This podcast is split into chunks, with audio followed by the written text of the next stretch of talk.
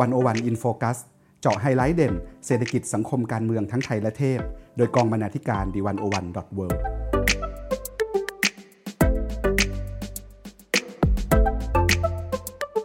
สวัสดีค่ะคุณผู้ฟัง ขอต้อนรับเข้าสู่รายการ 101 In Focus EP ที่ 60 คุณผู้ฟังคะ วันนี้จะชวนคุณผู้ฟังมาดูเรื่อง Inclusive Design ในโลกจราจร โดยผ่านชิ้นงานเรื่อง Ladies Parking การเมืองเรื่องที่จอดรถของผู้หญิง อยู่กับดิฉัน วิลาวันบุญเกื้อกุลวงศ์และคุณภาวันธนาเลิศสมบูรณ์ สวัสดีค่ะคุณภาวัน สวัสดีค่ะ คุณวิลาวัน คุณภาวันคะ ในโลกยุคใหม่ที่เราเห็นกัน ก็จะมีหลายสิ่งมากเลยนะคะ ที่เป็นเทคโนโลยีใหม่ ๆ เข้ามา หรือเป็นนวัตกรรมใหม่ เป็นความคิดแนวใหม่ ที่เข้ามาช่วยขับเคลื่อน ความเป็นไปของโลกและก็สังคม มีสิ่งหนึ่งค่ะ ที่เมื่อสองสมปีที่ผ่านมาที่เราจะเริ่มเห็นกันได้มากขึ้นนะคะ ในก็อาจจะเรียกได้ว่าในสังคมเมืองของเราเนาะ จุดที่ทำให้เราเห็นชัดก็คืออาจจะเป็นที่ห้างสรรพสินค้าค่ะ เราอาจจะเห็นบางชั้นของชั้นจอดรถในห้างสรรพสินค้านะคะ ก็จะมีโซนที่จอดรถแยกสำหรับคุณสุภาพสตรีเนาะก็จะเป็นโซนสีชมพูที่เราเห็นกัน หรือในบางที่ถ้าเป็นห้างในระดับแบบเล็กหน่อย ก็จะมีโซนแบ่งแยกโดยเฉพาะว่าเป็นที่จอดรถสำหรับคุณสุภาพสตรี ทีนี้ค่ะ อยากจะให้คุณภาวันช่วยเล่าให้พวกเราฟังหน่อยว่า จุดเริ่มต้นของการมีที่จอดรถผู้หญิงเนี่ยมันเริ่มมาจากเรื่องอะไรแล้วเรื่องนี้มันเกี่ยวข้องยังไงกับโลกยุคใหม่อะไรแบบนี้บ้างคะได้เลยค่ะ คุณวิลาวัน ถ้าเกิดเรามองย้อนลงไปในประวัติศาสตร์นะคะ เราจะพบว่าที่จอดรถสำหรับผู้หญิงเนี่ย เกิดขึ้นในยุค 90 ค่ะ โดยมีถิ่นกำเนิดมาจากประเทศเยอรมนี ในบริบทตอนนั้นเนี่ยเป็นช่วงหลังการรวมชาติระหว่างผู้คนสองฝั่งกำแพงเบอร์ลินค่ะ เมื่อจำนวนประชากรเพิ่มขึ้น ทั้งยังเป็นประชากรจากดินแดงที่แตกต่างทางด้านการปกครองและวิถีชีวิตมาอาศัยอยู่ร่วมกัน หนึ่งในปัญหาที่น่าเป็นห่วงก็ไปเลยเป็นเรื่องของอาชญากรรมนั่นเองค่ะ ช่วงนั้นเนี่ยหัวข้อเรื่องความปลอดภัยของสาธารณะ กลายเป็นประเด็นสำคัญสำหรับรัฐบาลเยอรมนีเลยทีเดียว แต่เรื่องที่เกี่ยวกับความปลอดภัยเนี่ยมันก็พูดได้ยาก เพราะว่าส่วนหนึ่งเนี่ยมันก็ขึ้นอยู่กับความรู้สึกของคนในประเทศนั้นด้วย หรือก็คือมาตรฐานการวัดความปลอดภัยของสังคมในช่วงนั้นเนี่ยส่วนหนึ่งมาจากความรู้สึกพึงพอใจของชาวเมือง ที่มีต่อการบริหารจัดการสิ่งแวดล้อม การควบคุมอาชญากรรมของรัฐ แล้วก็ความรู้สึกหวาดกลัวเมื่อต้องอยู่เพียงลำพังหลังตะวันตกดินนั่นเองค่ะ เพื่อลดความรู้สึกไม่ปลอดภัยดังกล่าวของประชากรในประเทศ รัฐบาลเยอรมันจึงเล่นเร่งหานโยบายรับมือระดับชาติ แล้วก็ผลิตผลหนึ่งที่เกิดขึ้นในสังคมในช่วงนั้นก็คือแนวคิดที่จอดรถสำหรับผู้หญิงนั่นเองค่ะ แต่ว่าสงสัยไหมคะว่าทำไมต้องเป็นที่จอดรถสำหรับผู้หญิง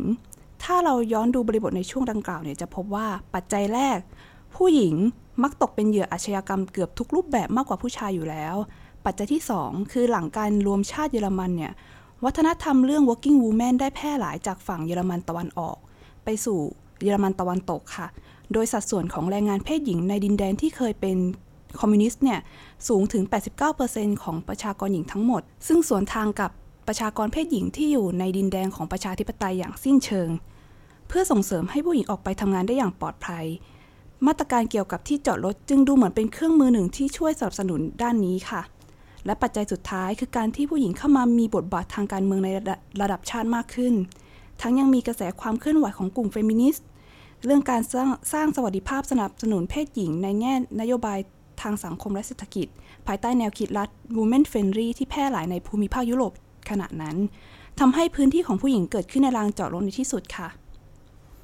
และคุณผู้ฟังทราบไหมคะว่า ปัจจุบันในบางรัฐของเยอรมันเนี่ยถึงขั้นมีกฎหมายกำหนดให้มีลานจอดรถสำหรับผู้หญิงโดยเฉพาะ และมีมาตรฐานดูแลความปลอดภัยที่ชัดเจน การที่แนวคิดดังกล่าวเนี่ยพัฒนาไปถึงระดับกฎหมายหรือว่านโยบายของรัฐ ก็ทำให้เกิดคำถามขึ้นนะคะ ว่าการสร้างพื้นที่ความอำนวยความสะดวกให้กับผู้หญิงเนี่ยถือว่าเป็นการเลือกปฏิบัติ หรือว่าสร้างความไม่เท่าเทียมให้เกิดขึ้นในสังคมหรือเปล่า ซึ่งหลายองค์กรระดับชาติของเยอรมัน อย่างองค์การต่อต้านการกีดกันแบ่งแยกก็ออกมาแถลงเหมือนกันค่ะว่า เพศหญิงเนี่ยเป็นเพศที่มีแนวโน้ม ตกเป็นเหยื่ออาชญากรรมมากกว่าผู้ชาย จากความอ่อนแอทางด้านกายภาพแล้วก็อำนาจทางสังคม ดังนั้นพวกเธอควรได้รับการปฏิบัติที่พิเศษ และเป็นที่ยอมรับได้คล้ายๆคลึงกับกรณีที่การดูแลผู้หญิงหญิงที่มีครรภ์หรือว่าเป็นผู้พิการ อีกทั้งการสร้างรางจอดรถสำหรับผู้หญิงเนี่ยอาจเรียกได้ว่าเป็นการสนับสนุนผู้หญิงให้เป็นอิสระจากขนบปิตาธิปไตยอย่างหนึ่งด้วย ตรงนี้มีตัวอย่างที่น่าสนใจเหมือนกันนะคะ คือกรณีที่ประเทศซาอุดิอาระเบียเนี่ยประกาศยกเลิกห้ามผู้หญิงขับรถ หลังจากการต่อสู้เรื่องการแบ่งแยกเพศ แล้วก็สิทธิที่ไม่เท่าเทียมตามความเชื่อศาสนามาอย่างนานเนี่ย ตอนนี้ผู้หญิงก็สามารถขับรถได้อย่างถูกต้องตามกฎหมาย และสิ่งหนึ่งที่เราจะเห็นเลยว่าต้อนรับการมาเยือนของสาวๆบนท้องถนนแทบจะทันที ก็คือที่จอดรถสำหรับผู้หญิงนี่แหละค่ะ พื้นที่ตรงนี้จึงยิ่งดูเหมือนว่าเป็นชัยชนะของผู้หญิงในสังคมปิตาธิปไตย แล้วก็เป็นสัญลักษณ์ที่บ่งบอกถึงความทันสมัยในหลาย ๆ ประเทศเลยทีเดียวในตอนนี้นะคะที่จอดรถสำหรับผู้หญิงเนี่ยเริ่มแพร่หลายไปในหลายประเทศที่ต้องการทำให้ตนเองเนี่ยดูทันสมัยขึ้นแล้ว กระทั่งบ้านเราเนี่ยถ้าไปตามห้างสรรพสินค้าที่ชื่อดังต่างๆ ก็จะเห็นพื้นที่สีชมพูสำหรับผู้หญิงเหมือนกันใช่ไหมคะ แต่นั่นก็นำมาซึ่งประเด็นถกเถียงใหม่ ๆ เหมือนกัน เมื่อที่จอดรถสำหรับผู้หญิงหลายแห่งพยายามกำหนดว่า ถ้าไม่ใช่ผู้หญิงขับมา เราจะไม่ให้จอดนะ ชั้นนี้ตรงนี้ถึงจะว่างอยู่ แต่ผู้ชายก็จอดไม่ได้ รวมไปถึงการพยายามสร้างที่จอดรถสำหรับผู้หญิงให้กว้างกว่าปกติ ก็สร้างความไม่พอใจให้กับทางฝั่งคุณผู้ชายและคุณผู้หญิงเหมือนกัน เพราะฝั่งคุณผู้หญิงเนี่ยค่ะ มองว่านี่มันเป็นการเหยียดเพศอย่างหนึ่ง เพราะว่าช่องกว้างๆเนี่ยมันก็เหมือนจะไปตอกย้ำสเตอริโอไทป์ที่ว่าผู้หญิงเนี่ยขับรถไม่เก่ง ถอยรถไม่เก่งก็เลยต้องอำนวยความสะดวกให้ ส่วนคุณผู้ชายนอกจากจะมีที่จอดรถน้อยลง ก็รู้สึกเหมือนกันนะคะ ว่าที่จอดรถกว้างๆสำหรับผู้หญิง ที่เขามักจะบอกว่ามีไว้เพื่อให้คุณแม่ดูแลเด็กเล็กขึ้นลงได้สะดวกเนี่ย แล้วคุณพ่อที่ต้องการดูแลลูกเหมือนกันล่ะ ไม่มีที่กว้างๆให้เลยหรือเปล่า ถ้ามองในภาพกว้าง ประเด็นเรื่องที่จอดรถสำหรับผู้หญิง ก็ถือเป็นตัวอย่างของการถกเถียงใหญ่ในเรื่องการเมืองเรื่องอัตลักษณ์เหมือนกันนะคะเพราะว่าถึงแม้การมอบสิทธิพิเศษให้กับบุคคลบางกลุ่มที่เคยได้โอกาสในสังคม อย่างเช่นผู้หญิง เพศทางเลือกหรือคนผิวสีจะเป็นเรื่องที่พึงกระทำแต่การเมืองที่สร้างสิทธิพิเศษให้กับคนเฉพาะกลุ่ม ต้องระวังด้วยกันค่ะ ว่าจะมอบให้มากเกินไปจนหลงลืมความเป็นธรรมและก้าวล้ำสิทธิของคนกลุ่มอื่นในสังคมหรือเปล่า สิ่งที่อยากให้ผู้คุณผู้ฟังช่วยกันคิด ก็คือที่จอดรถสำหรับผู้หญิงเนี่ยแท้จริงแล้วอาจจะเป็นเพียงมาตรการป้องกันระยะสั้นเท่านั้น สิ่งที่สำคัญกว่านั้น คือเราจะทำยังไงให้เกิดที่จอดรถที่ปลอดภัย สำหรับคนทุกเพศทุกวัย เพื่อป้องกันอาชญากรรมอย่างยั่งยืนค่ะค่ะ คุณผู้ฟังคะและนั่นก็เป็นที่มาจุดเริ่มต้นของการที่เริ่มมีความสนใจกันในเรื่องของการออกแบบ เรื่องของโลกจราจรเนาะเพื่อให้ทันสมัยมากขึ้นให้เข้ากับยุคและการเปลี่ยนแปลงนะคะ ทีนี้ค่ะ พอเราคุยถึงในเรื่องของโลกจราจรแล้วคุณภาวันเองก็เคยเขียนอีกบทความหนึ่งไว้เหมือนกัน เป็นเรื่องของ เกี่ยวกับคนตาบอดสีค่ะ ชื่อชิ้นงานว่า สิทธิที่หายไปในโลกต่างสี สิทธิที่หายไปในโลกต่างสี เป็นเรื่องราวเกี่ยวกับอะไรยังไงบ้าง เดี๋ยวเราจะให้คุณภาวันได้เล่าให้พวกเราฟังนะคะว่าเออคนตาบอดสีที่ในความเข้าใจของคนทั่วไปกับในความรู้สึกของคนที่มีอาการตาบอดสีที่ว่าเนี่ยเขาเป็นยังไงกันบ้างค่ะ ค่ะ เมื่อเราพูดถึงเรื่องการขับขี่รถยนต์เนี่ย เราคงจะไม่พูดถึงคนตาบอดสีเลยก็คงไม่ได้ใช่ไหมล่ะคะ เพราะว่าเรามักจะคิดว่าคนตาบอดสีที่มองสีไฟจราจรผิดเพี้ยนไปเนี่ย เป็นเรื่องที่ค่อนข้างอันตรายต่อคนขับแล้วก็คนรอบข้าง ดังนั้นกลุ่มคนตาบอดสีเนี่ยจึงไม่ควรขับรถอย่างเด็ดขาด แต่ว่าดิฉันเองเคยมีโอกาสได้คุยกับคุณกรวรากรสุนทรานุรักษ์แอดมินเพจ Facebook กลุ่ม เพื่อสิทธิคนตาบอดสี และคุณบีสุพจน์ทรัพย์ไหลมาสมาชิกของกลุ่ม เขาทั้งคู่เนี่ยเป็นคนตาบอดสีที่ขับรถได้ มีใบขับขี่รถยนต์และจักรยานยนต์ตามกฎหมายทั้งคู่เลยค่ะ ยิ่งไปกว่านั้นเนี่ยยังไม่เคยมีประสบการณ์อุบเกิดอุบัติเหตุมาก่อนเลยด้วย คุณกรเล่าว่า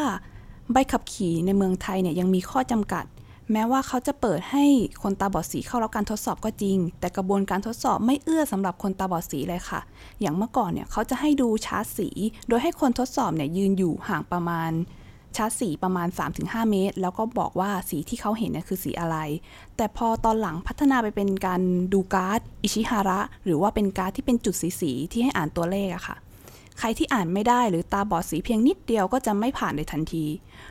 คุณบีเองก็เล่าเหมือนกันนะคะ ว่าตอนที่ทดสอบเนี่ยมีต้องดูไฟเขียวไฟเหลืองไฟแดงในที่ทดสอบ แต่ว่าไฟดังกล่าวเนี่ยในที่ทดสอบกับตอนที่ขับจริงเนี่ยมันเป็นสีโคลาเฉดไปเลยค่ะ เขาบอกว่าเขียวในไฟจราจรเนี่ยเป็นเขียวมิ้นคือเขียวผสมขาว มีความสว่างมากกว่า แต่ว่าเขียวที่อยู่ในการทดสอบเนี่ยกับเป็นเขียวใบไม้ซึ่งมองได้ยากกว่า ตอนนั้นเองดิฉันก็เพิ่งรู้เหมือนกันค่ะว่าคนตาบอดสีเนี่ยแม้จะเป็นสีเดียวกัน แต่เขาก็ยังสามารถแยกเฉดสีได้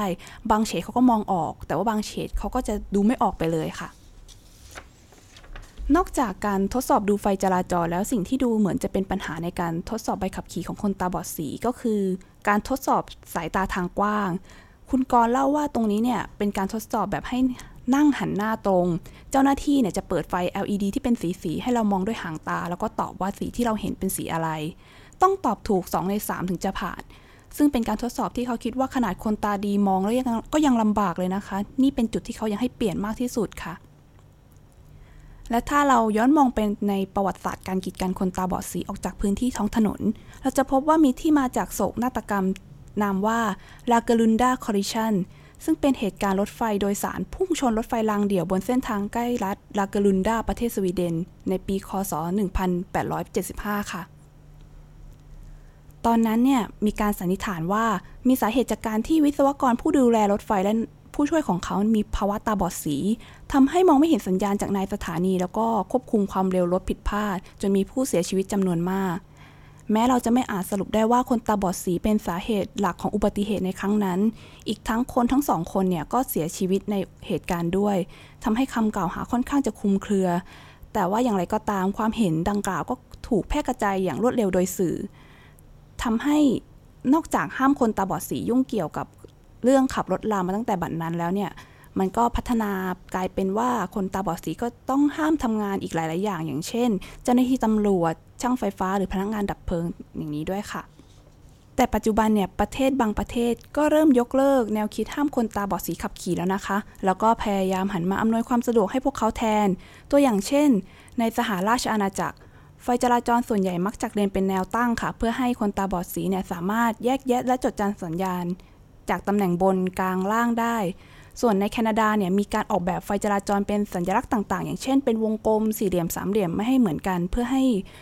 คนตาบอดสีเนี่ยสามารถจำแนกสัญญาณได้ชัดเจนมากขึ้น แล้วก็รวมถึงออกเกณฑ์วัดสายตาในการทดสอบใบขับขี่ที่ไม่มีเกณฑ์ขั้นต่ำด้านการมองเห็นสี แต่ว่าคนขับจะต้องแยกสัญญาณไฟให้ถูกต้องก็นับว่าผ่านได้แล้วค่ะ นี่ก็เป็นอีกหนึ่งเรื่องราวที่แสดงให้เห็นว่าอาการตาบอดสีเนี่ยอาจจะส่งผลต่อสมรรถนะในการขับรถก็จริง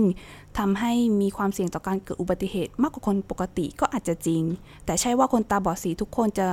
ควรถูกสั่งห้ามจากการขับรถเลยเสียทีเดียวนะคะ เพราะว่า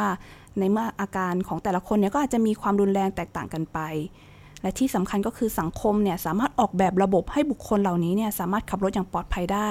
ทำให้ทุกคนมีพื้นที่บนโลกจราจรอย่างเท่าเทียมกันค่ะ